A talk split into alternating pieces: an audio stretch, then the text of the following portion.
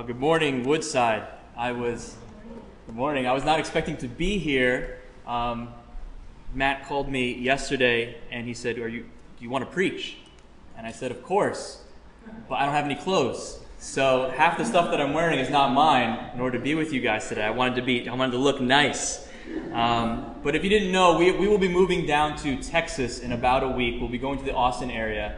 Um, it's very exciting. It's, it's thrilling, um, quite frankly, what God is doing, but not as thrilling as what we're going to see in God's Word today. And so, after today's service, if you'd like to catch up with us, we'd love to tell you what the Lord is doing. But now, I just would like you to turn your attention to 1 Corinthians chapter 2, verses 1 through 5. 1 Corinthians chapter 2, verses 1 through 5. Here is the reading of God's word. And I, when I came to you, brothers, did not come proclaiming to you the testimony of God with lofty speech or wisdom, for I decided to know nothing among you except Jesus Christ and Him crucified. And I was with you in weakness and in fear and in much trembling. And my speech and my message were not in plausible words of wisdom, but in demonstration of the Spirit and of the power, so that your faith might not rest in the wisdom of men, but in the power of God. And it is in, with much fear and trembling that I also preach this message today. Would you bow your head with me in a word of prayer? Gracious God in heaven, what a privilege it is to be here this morning with this church, with this body, proclaim your word.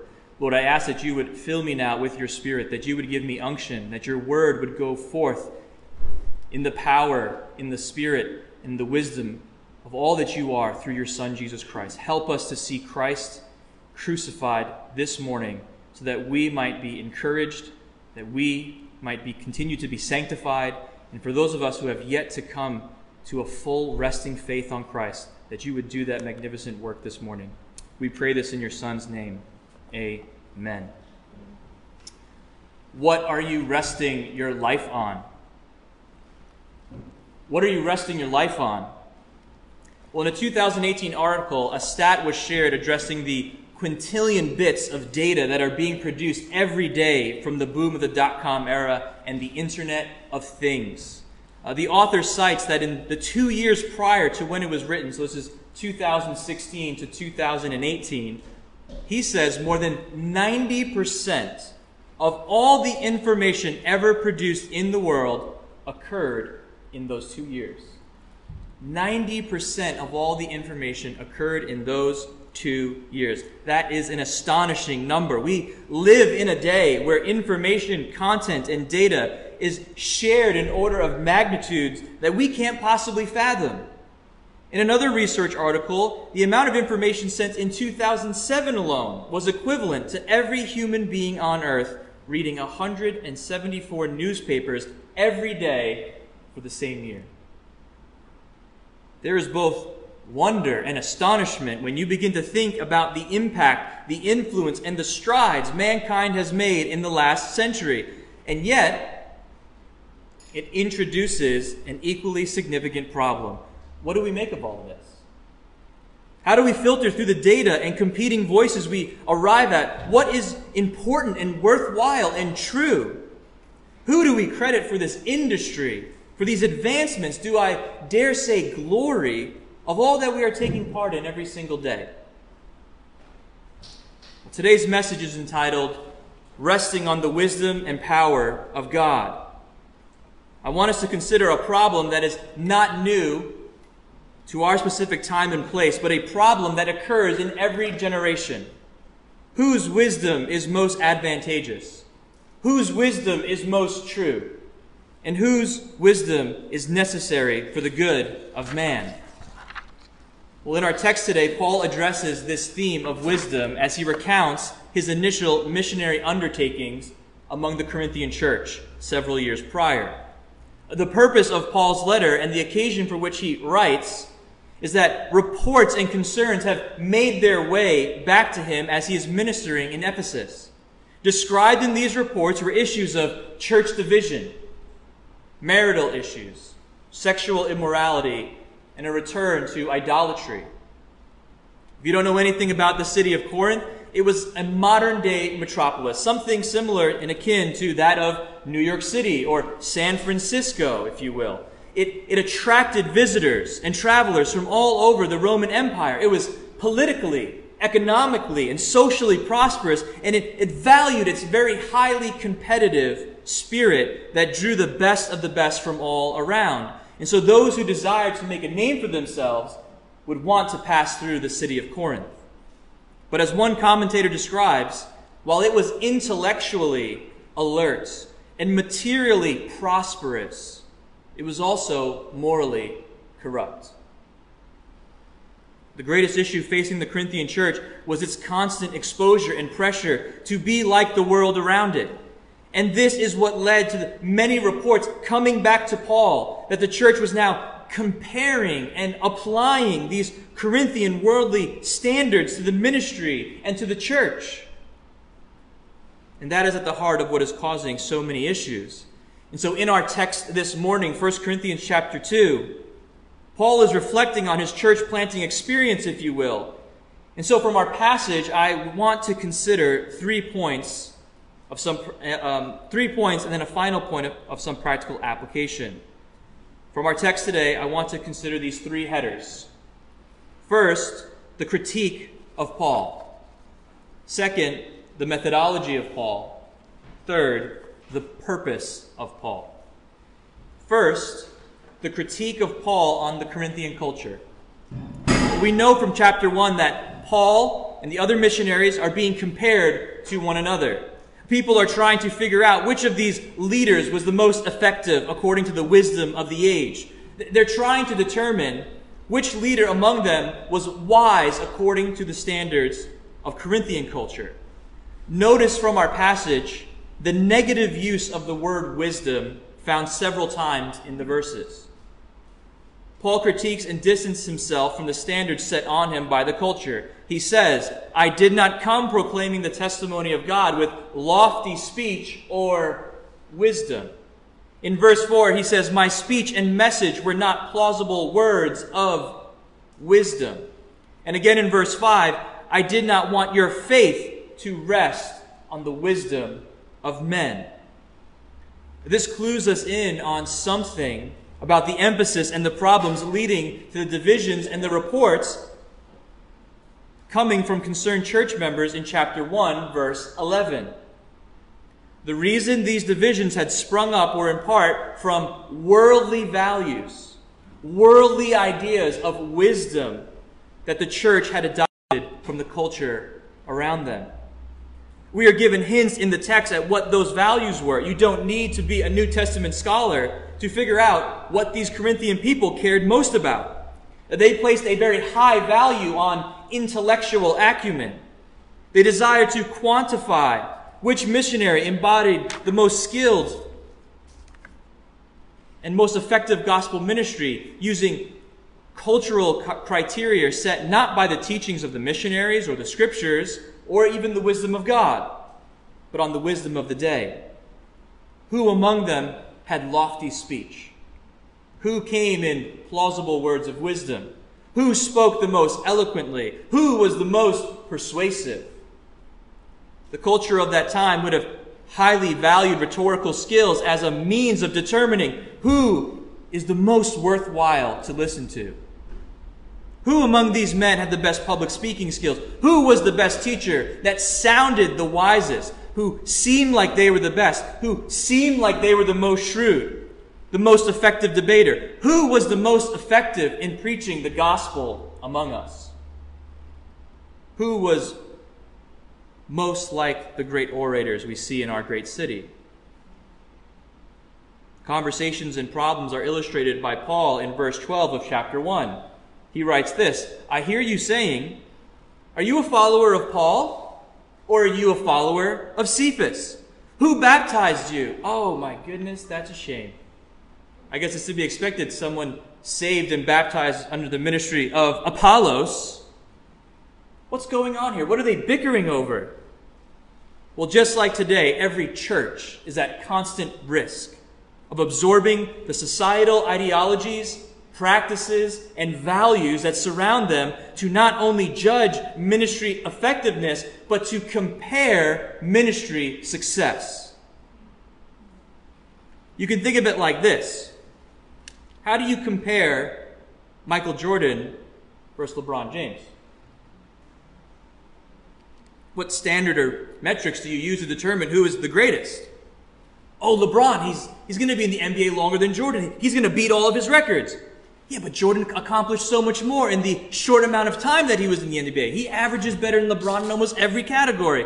Well, LeBron in the NBA, the players are better and bigger now, and the game's more physical. If you took LeBron and put him in Jordan's time or something, he would crush and dominate everybody.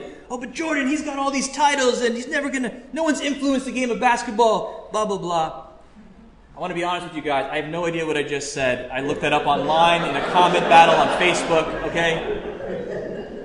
I know Matt would never invite me back to preach if I said Michael Jordan wasn't the best, so I am just parroting what I've seen other people talk about. You get the analogy, though, right? This is exactly what was taking place in the Corinthian church just several years after Paul had left. People began to form these dividing lines, pick these parties that didn't exist, based not on the word and the teachings they received from these men that testified to the grace of God and his wisdom and power, but on the values and standards of men set by men. Paul is critiquing the culture and now the church for this adoption of worldly wisdom. But we ought not to think that because we are outsiders looking in, that we are not prone to this error as well. We as individuals, not just churches, we must ask ourselves, what are we resting on for the effectiveness and success of our ministries? Are we relying on the wisdom that comes from God, from His Word, or is it from men? Whether that be missions, benevolence, outreach, parenting, youth ministry, personal evangelism, worship, social justice, the list can go on and on. Paul is critiquing the Corinthian church because the church was acting more Corinthian than they were Christian.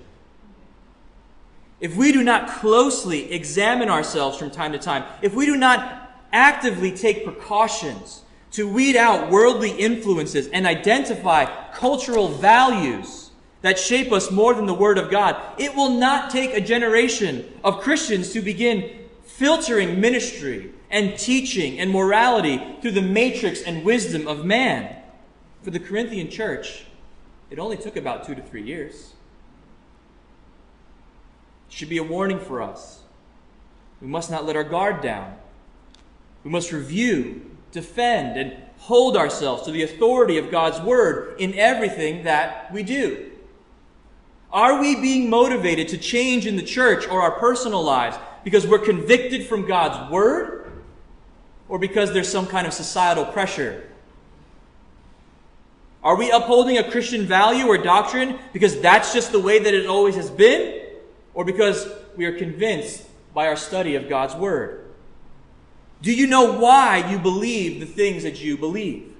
Are you able in some way to articulate them, to defend it, and to critique things based more, not based on the wisdom of the day or according to the knowledge of God? Now, I realize that there are many good podcasts available right now, and many pastors whose ministries have become available online. But when it comes to any issue or value or a subject matter, are you more convinced because John Piper said something about an issue, or because the scriptures say something about an issue? And I simply use John Piper because I listen to everything John Piper. are your beliefs about politics, finances, education, marriage, gospel ministry, are they shaped more by the wisdom of the day or the wisdom of God? Have you consumed more content and are you more informed about ongoing race issues right now and social justice from your favorite news program more or the Word of God? Or worse, are you informed by social media or your Bible? These issues facing the Corinthian church that Paul is critiquing do not just happen overnight or they just spring from nowhere. For them to have gotten to the public level of the church and divisions, you must realize that it had to take place first at the private level, in the individual. We must be humble enough to frequently reflect and, if necessary, admit when we are more knowledgeable and rely more on the values and wisdom of the world than we do on the wisdom of God and the Word of God. Amen? What are you resting your life on? Point number one Paul's critique of Corinthian culture. Point number two the methodology of Paul's ministry. I'm sure many of us imagine ourselves wishing we could have been under the ministry of Paul. You know, we perceive him to be this titan of the faith, one who preached and taught powerfully. He, he planted a dozen or more so churches. He counseled and discipled so many church leaders. He took the gospel to the Gentiles, to some of the most hostile places, all for the glory of God and for the love of his fellow brother. If only we could have been a fly on the wall. If only we could have seen Paul's ministry up close. Then we can draw from it. We can see the nuances, its essence, its, its flavor, and then we can take that and bring it back and bring revival to churches. But that's not how the Corinthian church viewed Paul. That is not how Paul viewed Paul.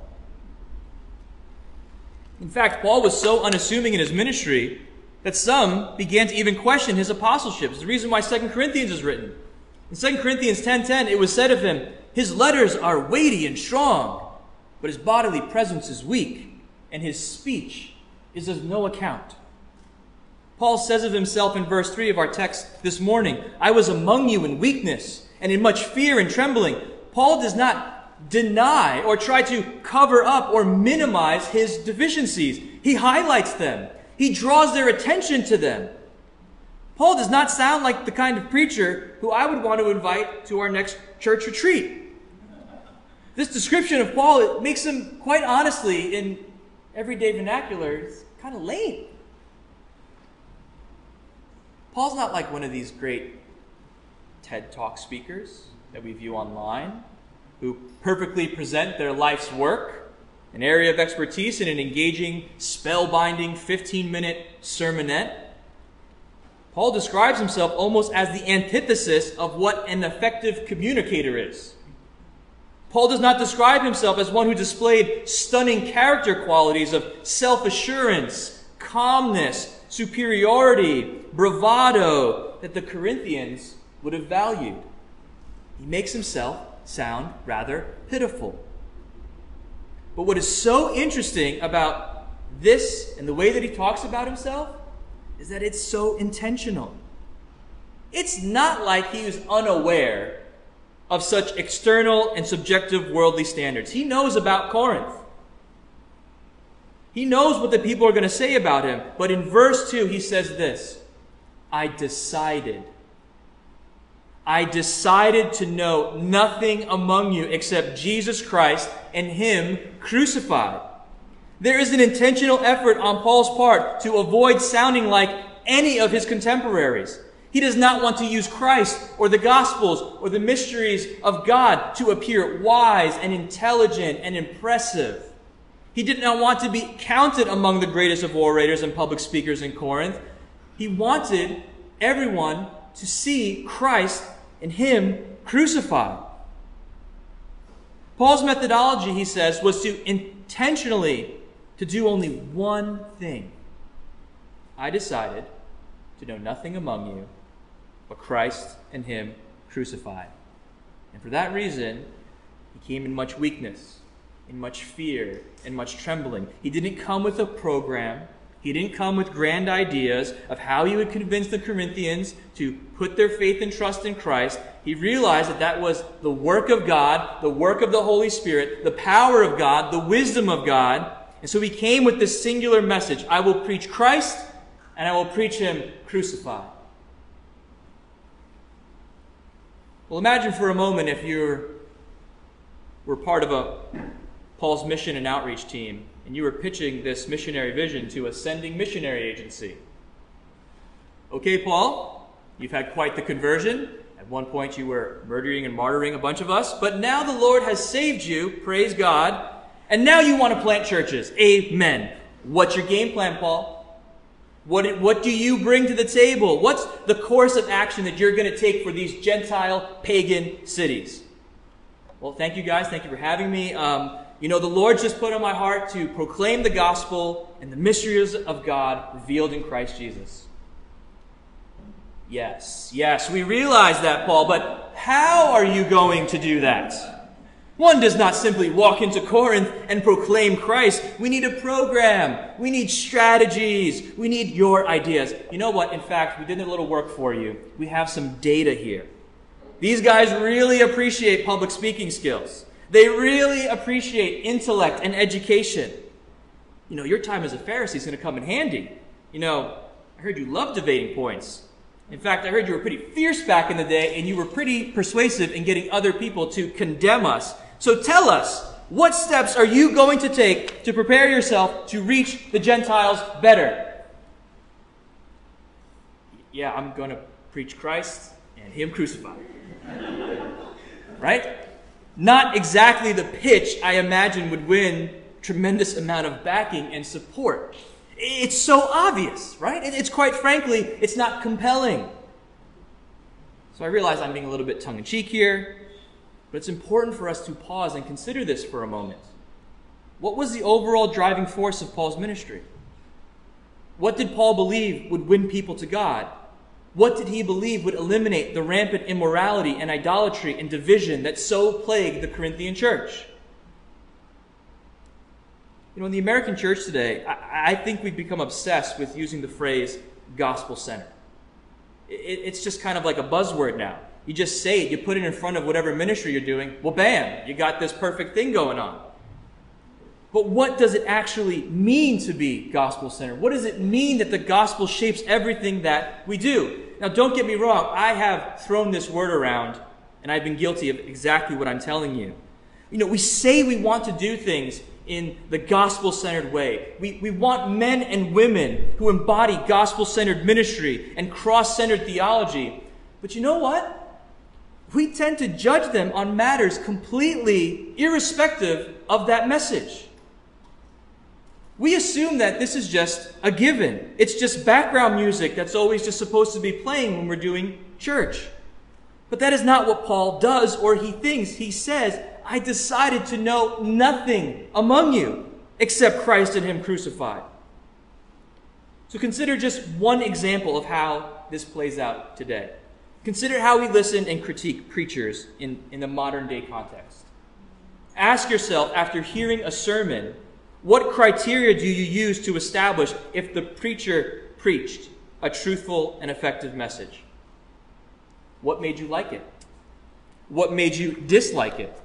Oh, this preacher, he makes the best jokes. He's got the best illustrations. He's so entertaining. His personality's so pleasant. Oh, I love listening to this guy. He's so down to earth. His, his style, he's just so smart and engaging. He's so culturally relevant. This pastor over here, he's so zealous. He's so passionate the way that he just speaks. You just feel inspired when you listen to him. He really knows how to speak to the people. None of those things are bad for preachers or teachers to do. The problem is when our evaluation just stops there. What about the content of his message? Did he argue his conclusions from a text of Scripture rooted in a proper understanding of the biblical author? Did he actually teach me something new or challenge me from the Word of God? Was the gospel preached and Christ presented as the only means of salvation? Did the points and applications he made actually originate from the passage? Have I been convicted of my sin? And do I now desire to walk more closely with Jesus by the power of the Holy Spirit? Instead, conversations after a sermon can often become a divulging of how the preacher made us feel. Our evaluation focuses on how well we thought his presentation of the text went but not on the actual points that he was trying to make from the text. Don't get me wrong, the sermon might be a bad sermon. Plenty of those exist. But messages are not first and foremost evaluated on how they make us feel. Sermons exist to proclaim, Thus saith the Lord. Sermons are intended to present something true about God, something true about us, and how we are to live and respond to Him by faith. Sermons exist for the purpose of proclaiming the message and the good news of Jesus Christ, that there exists a means that we can be saved and reconciled to God.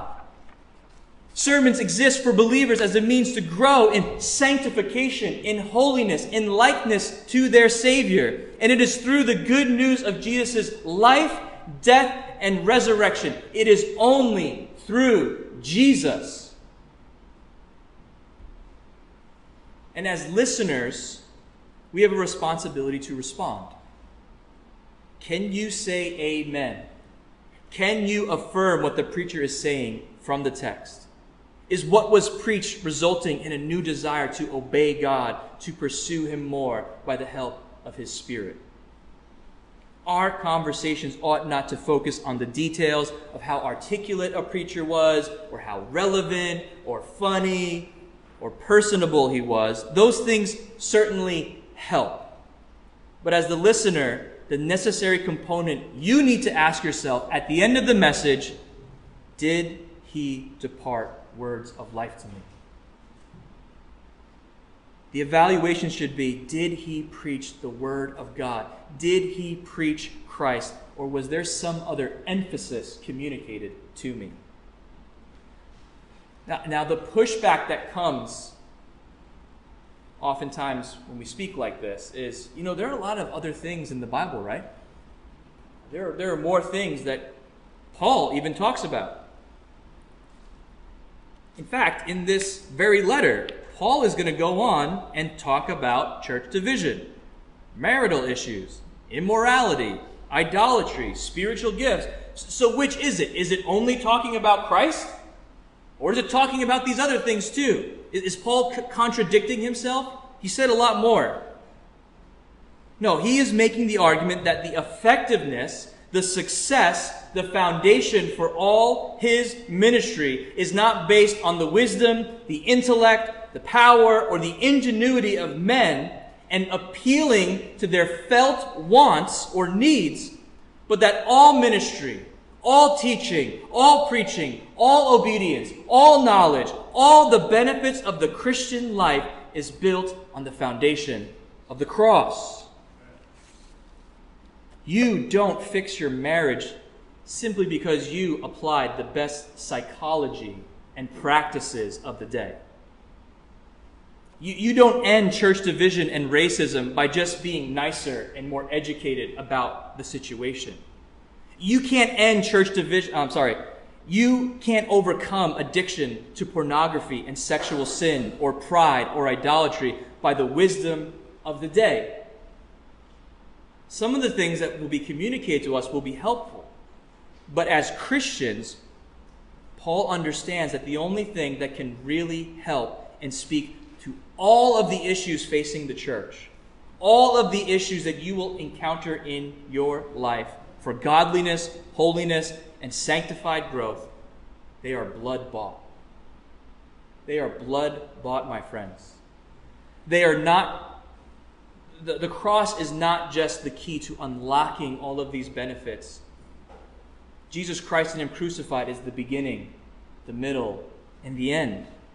The only thing that will make what a preacher says profitable is if Jesus Christ has been proclaimed as crucified and risen for our redemption, that he purchased and accomplished something that we could not and cannot accomplish for ourselves.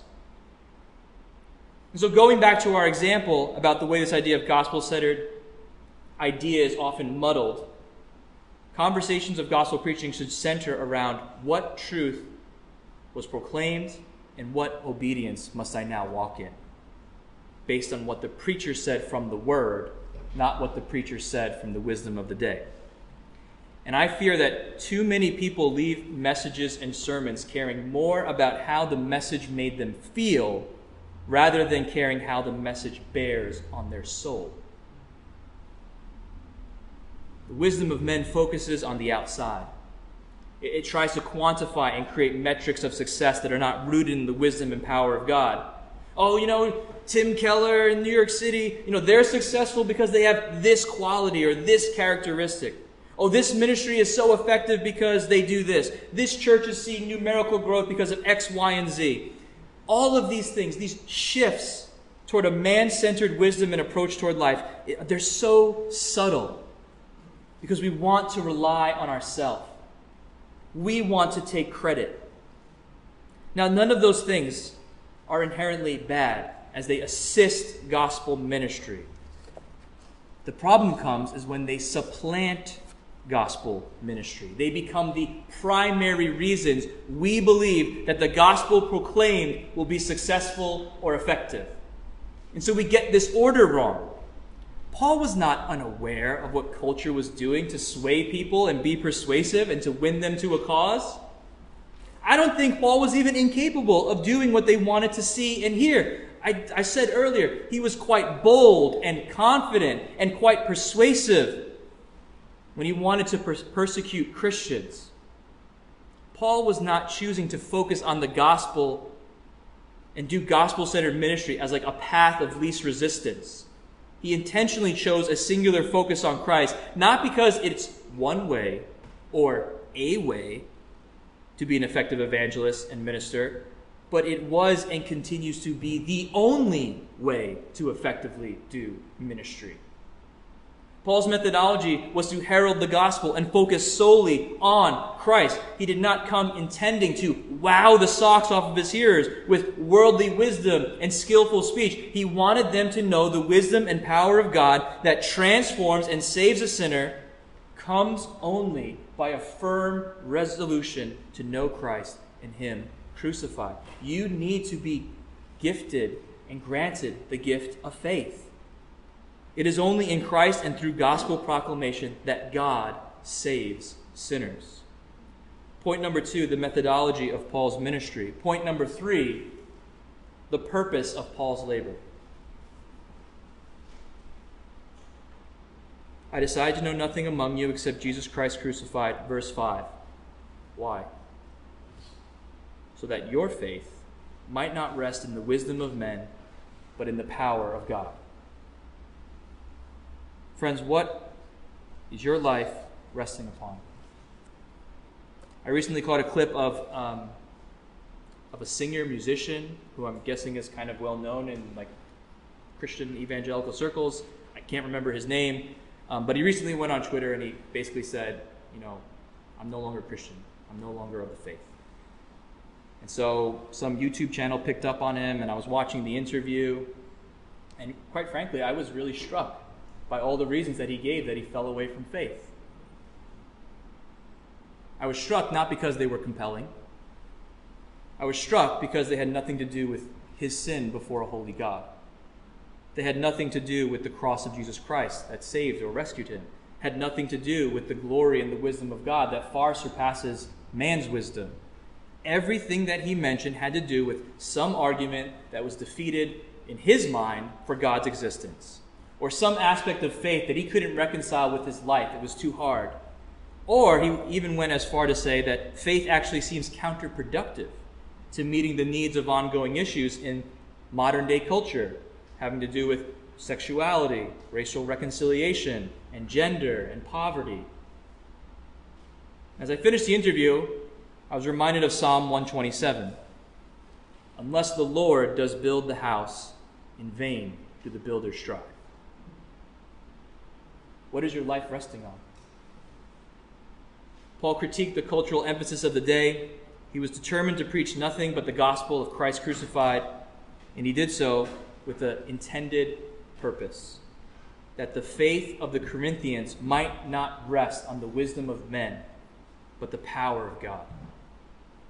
Paul's pastoral heart for the church was to eliminate any and all foundations that faith could rest on anything that was not rooted on Jesus. He did not want to supplement his message with anything so that a believer in Christ would have to conclude, My faith, I was saved, not by wise or persuasive or shrewd or entertaining preachers, but by the Spirit and the power of God alone. Paul, in love for the Corinthians and for God, he purposely let himself receive ridicule and be mocked as a weak man and speaker, as to avoid any other foundation being laid on him that men had come to faith. He labored among them and constantly reminded them that Christ is the cornerstone of true faith. In 1 Corinthians chapter 3, 11, he says, For no one can lay a foundation other than that which is laid, which is Jesus Christ. Friends, what is your foundation? What are you resting your life on? Is, is it a singular argument that has yet to face scrutiny? Is it on certain teachers or preachers where if you found out that they were involved in a scandal, you would lose your faith? Is your, is your faith based on tradition and upbringing where you believe because that's what you were just told to do? Is it on works and efforts where you hope that when you come to the end of your life, you'll be able to demonstrate to God that you were good enough?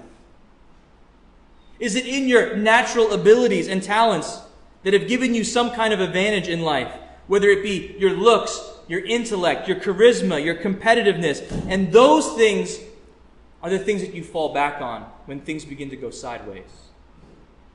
If any of these foundations resonate with you, I beg you today to destroy that foundation before it destroys you. Repent of all other foundations that you are building your life upon and believe in Jesus Christ and rest your life upon Him and His merits, His work, and His life. Because Paul warns the Corinthians in chapter 1, verse 19 from Isaiah 29 14. I, that is God, will destroy the wisdom of the wise and the discernment of the discerning I will thwart. Friend, there is coming a day when God will expose all faulty foundations, all false belief, and destroy the wisdom of men that sets itself against the wisdom of God. And it is with love and concern that I remind and warn you again, brothers and sisters, that to entrust yourself to anything other than Jesus Christ will result in your destruction. God is not saving the world through technology. He is not saving the world through peace efforts. He's not saving the world through a vaccine. God is not saving the world through politics. He is not saving the world through the wisdom and guidance of men, but He is saving the world through the God man, Jesus Christ, who laid down his life in place of sinners and rose again for them for, from the grave for his glory.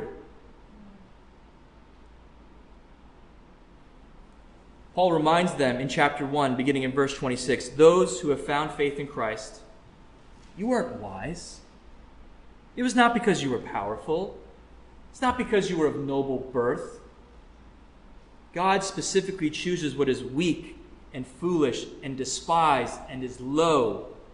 He takes things that are not to bring to nothing things that are, so that no human might boast in the presence of God.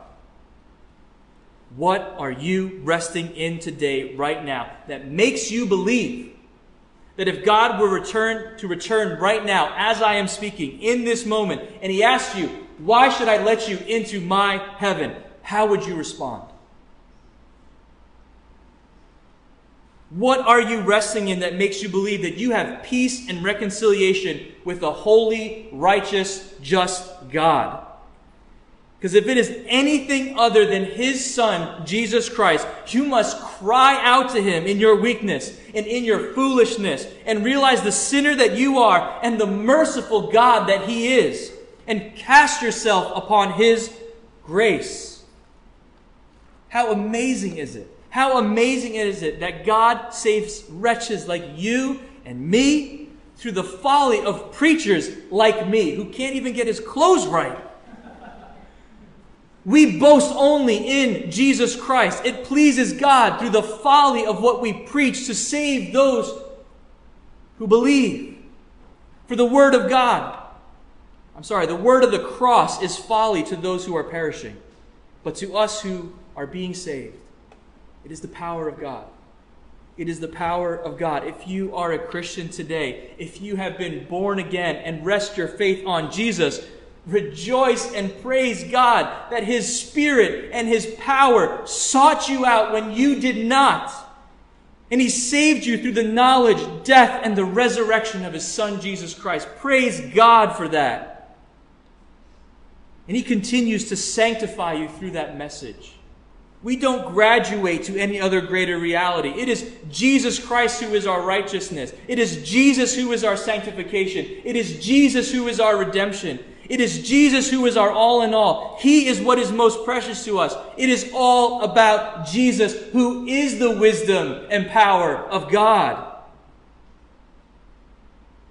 We must rest our faith on Christ. We must build our faith on Christ. We must strengthen and expand our understanding and knowledge of God through Christ and through the proclamation of the gospel.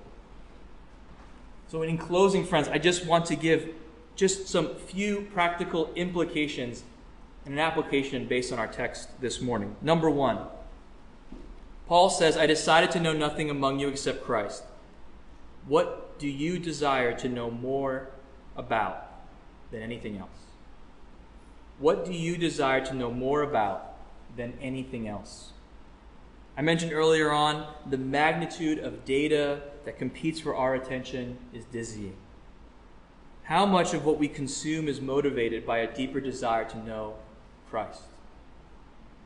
I'm not saying we can't have hobbies or things that we're into or can enjoy from time to time some healthy online media, or that we're all just called to kind of be hermits that stay inside of our house. Quarantine has proven that I can be stuck in my house all day and I still struggle to find spend time with God. That is our struggle to find time to be with God. So I don't think anyone's at risk of becoming a hermit. Okay? We need to be challenged to make time for the things of God. Reflect Ask yourself the challenging question What do you desire to know more about? What does your time and your resources go to? Because if it's not in some way centered on God or connecting back to God in some capacity, ask yourself, what, it, what am I pursuing? What is life really about? Second thing, what areas of your life are you prone to rest on more than Jesus? What area of your life are you more prone to rest on than Jesus? All of us struggle with wanting to supplement the gospel with something Jesus plus something else. Ask yourself, what is it? Is it money? Intellect? Success? Power? Self? Pleasure? You know. Psalm 139 24 teaches us to ask the Lord, See if there be any grievous way in me, and lead me into the way everlasting. Ask God to expose faulty foundations that would lead you toward a greater love and appreciation of Christ and to learn to rest only on Him. Third, what wisdom do you consult when it comes to problems in your home, in your workplace, or in your relationships? Paul's decision to know nothing other than Christ is not just a ministry application for leaders in the church. Paul begins 1 Corinthians chapter 1 and 2 with addressing the issue of faulty wisdom and the need to know the wisdom of God because Paul knows that there's a devaluing of the gospel that is leading to friction. It's no longer the center. And if the gospel is at the root of true reconciliation and fixing problems in the church, it is also the same answer for our own personal lives. Paul is unapologetically gospel centered in how he sees the church reconciling, growing in holiness, and purging itself from the influences of the world. And I think it's the same with how we handle issues outside the church as well. Are you relying more on the practical wisdom of worldly advice, or are you resting on the wisdom and power of God to transform relationships? Do you do the hard work of proper study and finding resources that will help you so that you will have a proper fear of God? Because the fear of the Lord is the beginning of wisdom, and knowledge of the Holy One is insight. Proverbs 9:10. Fourth, does what you believe about God and salvation, how God saves, affect your proclamation and sharing of Christ? Does what you believe about God and salvation affect your proclamation and sharing of Christ? What I mean is, do you believe that it is really that it really is God that saves through the folly and the message of the cross? Personal, personal evangelism is one of the hardest things that I hear frequently come up. I just don't know how to do personal evangelism better. And then we think about global missions, I was getting a drink of water. I saw your, your, uh, your board of all the missionaries. They just seem like people, only, only they could do that. That's, that's not me. I, I couldn't possibly go and do global missions. That's a special class of Christian. We get bogged down in thinking evangelism is a program of highly specific questions and answers that we need to know how to deconstruct a person's worldview, and we need to point out their logical inconsistencies in their thinking. And we need to understand a pluralistic framework for whatever. you didn't, you didn't know what I just said, right? So what I'm saying is, it's not, you know, educate yourself and study. These are all beneficial. But you do not need those things in order to go and tell somebody about what God has done in your life. The grace of God that has affected you, you can share that with anybody. Paul's missionary methodology had three qualities to it trust God, be intentional, share the gospel.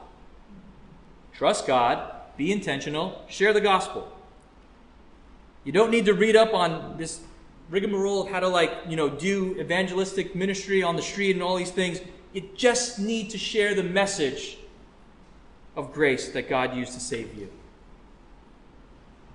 You know, we put all these artificial hurdles toward evangelism and missions. Do you love Jesus? Tell somebody how much you love Jesus. Are you growing in a knowledge of who Christ is? Go talk to somebody about that knowledge that you are enjoying. Do you have a heart for sinners and the lost? You don't need permission. Pray and ask God that He might send you. Go and do it because the harvest is plentiful, but the laborers are so few. And I think it's because we give lip service that the gospel is of first importance. People need to hear the gospel. But it's the last thing we actually think will save our hearers. We don't think a message about Christ coming down from heaven, living the life we could not live, dying the death that we should have died, going to the cross, dying for our salvation, being risen again, seated at the right hand of God, we don't think that that presentation, that information, could possibly save anybody. Because we think that we need to be intellectually smart and do all these things, but God saves through the proclamation of the Word. Do we believe that faith comes by hearing, hearing through the Word of Christ? Paul's methodology of evangelism is simple trust in God, be intentional, share Christ. Now, my last point today doesn't spring up necessarily from our text, but I felt convicted of this as I was thinking about it. And that is my own shortcoming as a father in terms of family worship. It's connected to this idea of evangelism. Moms and dads, how are you doing in family worship with your children? Do you regularly pray and read God's word and sing as a family to your Lord. You know, quite frankly, family worship will not earn you cool points. No kid will ever say dad's Bible study was lit. There's really no way to dress it up. It's not going to go viral on TikTok. But you know what? It is wise, it is helpful. It doesn't have to be extravagant, it just needs to be consistent and faithful. It's worth doing because God's word does not return void. If we believe that faith comes by hearing and hearing the word of Christ, then there is no greater task in our homes than to gather together and worship Christ as a family. And even if your kids have left home, or if you just happen to just be a couple at home, family worship is the same thing. Do not take for granted the time that you have together to read God's word. You don't need to have children to have family worship whoever is in your household, do family worship with them. I encourage you to start small, build it up over time, but do not grow weary in doing good, for in due season we will reap if we do not give up. So, families, press on in family worship. In the beginning of our time, I'm drawing to a close. I know I've, I've gone on long. I mentioned the incredible amount of data that is generated by us every single day. But I was humbled by an even greater figure that I believe demonstrates more profoundly the amazing wisdom and glory of God over man. I'm quoting an article now. It says, this um, author says, looking at both digital memory and analog devices, researchers calculate that humankind is able to store at least 295 exabytes of information, which means that that's a number followed by 20 zeros. Well, to put that another way, if your numbers are not your thing, if a single star is a bit of information in the sky, then that's a galaxy of information for every person in the world. If you're not into astronomy, he said that the amount of data is 315 times the number of grains of sand on the planet. 315 times the number of grains of sand on the planet. But guys, get this. It is still less than 1% of the information that is stored in all of the DNA molecules of a human being. How true God's word is when Paul declares the foolishness of God is wiser than men, and the weakness of God is stronger than men. Whose wisdom do you long for? What are you resting your life upon? Have you really rested on the person and work of Christ? Beloved, seek him above all worldly wisdom. He who is the wisdom and power of God, he who is our Savior and Lord, rest in the wisdom and power of God found only in Jesus Christ. Let's pray. Gracious God in heaven, nothing that I have said this morning will be of any account or helpful if you are not in it.